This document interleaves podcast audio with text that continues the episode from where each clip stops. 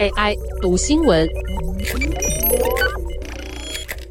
大家早安，我是 Sky。对大科技公司成长前景的疑虑，金融巨鳄索罗斯会加码买谁？许多分析师说，美国联准会积极升息对抗四十年高点的通膨，恐怕会让经济衰退。通膨对科技业是个大问题，因为通常砍预算时，科技产品和服务第一个会被开刀。例如，消费者倾向限制非必需花费，企业也会延后投资新硬体。亚马逊创办人贝佐斯在十一月十六号给民众和小企业主的建议是避开部分风险。如果你准备买东西，你可以晚一点点出手；如果你是一般人，想买新的大荧幕电视，你可以先缓一下，拿着现金看看会发生什么事。冰箱、新车等等也是一样。如果你是小企业主，或许可以延后部分资本购买。你需要那个新设备吗？或许可以等一下，手上拿些现金，降低一点点风险，对小企业来说可能有很大的差别。科技集团上个月发布第三季财报时，也表达了类似的担忧。Alphabet 资深副总裁兼商务长辛德勒说，在第三季。他们看到特定领域和搜寻广告的部分广告商撤回支出，例如在金融服务业，他们看到保险、贷款、抵押贷款和加密等次领域的撤回。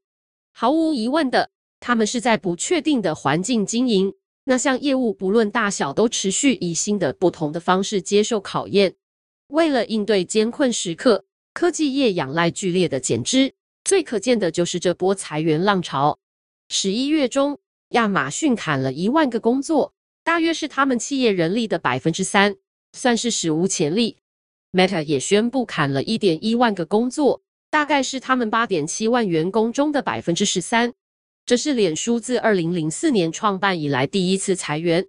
推特、微软和 Coinbase 最近也都执行裁员。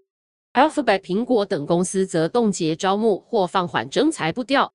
截至七月三十一号。索罗斯透过索罗斯基金管理持有五万三千一百七十五股 Alphabet 股票。监管资料显示，三个月后，他的 Alphabet 持股增加到一百零一万股，增加了百分之一千八百零六。这位亿万富翁在 Alphabet 股价下跌百分之十二点二的那一季展开加码行动。另外，索罗斯售出少部分亚马逊持股。第二季，索罗斯基金管理持有两百万四千五百股亚马逊。第三季则剩下一百九十八万一千一百六十一股，下降百分之一点一六。电商巨头亚马逊十月离开兆元俱乐部，目前市值约九千六百亿美元。特斯拉股价今年下跌百分之五十，今年第二季首次买进特斯拉股份的索罗斯也增加了持股。索罗斯基金管理目前持有八万九千六百四十七股特斯拉。多于第二季的两万九千八百八十三股，三个月之间部位增加超过一倍。以当前股价一百八十三点二美元来说，价值约一千六百四十万美元。这凸显出索罗斯对马斯克的策略有信心，相信马斯克会再次以特斯拉为优先。瓜奇分析师米加利最近在备忘录写道：“可以肯定，总经或竞争隐忧可能依然是增产的威胁。”但如果他们像先前所写，硬着陆的情境下，特斯拉的长期竞争地位可能也跟着改善，可能进一步受到拜登总统通膨降低法案的加强。摩根士丹利分析师琼纳斯表示，尽管马斯克分析推特可能使投资人暴露在额外风险中，特斯拉销售明年依然渴望成长百分之三十七，产生一百五十亿美元自由现金流。巩固特斯拉身为世界主宰电动车玩家的地位。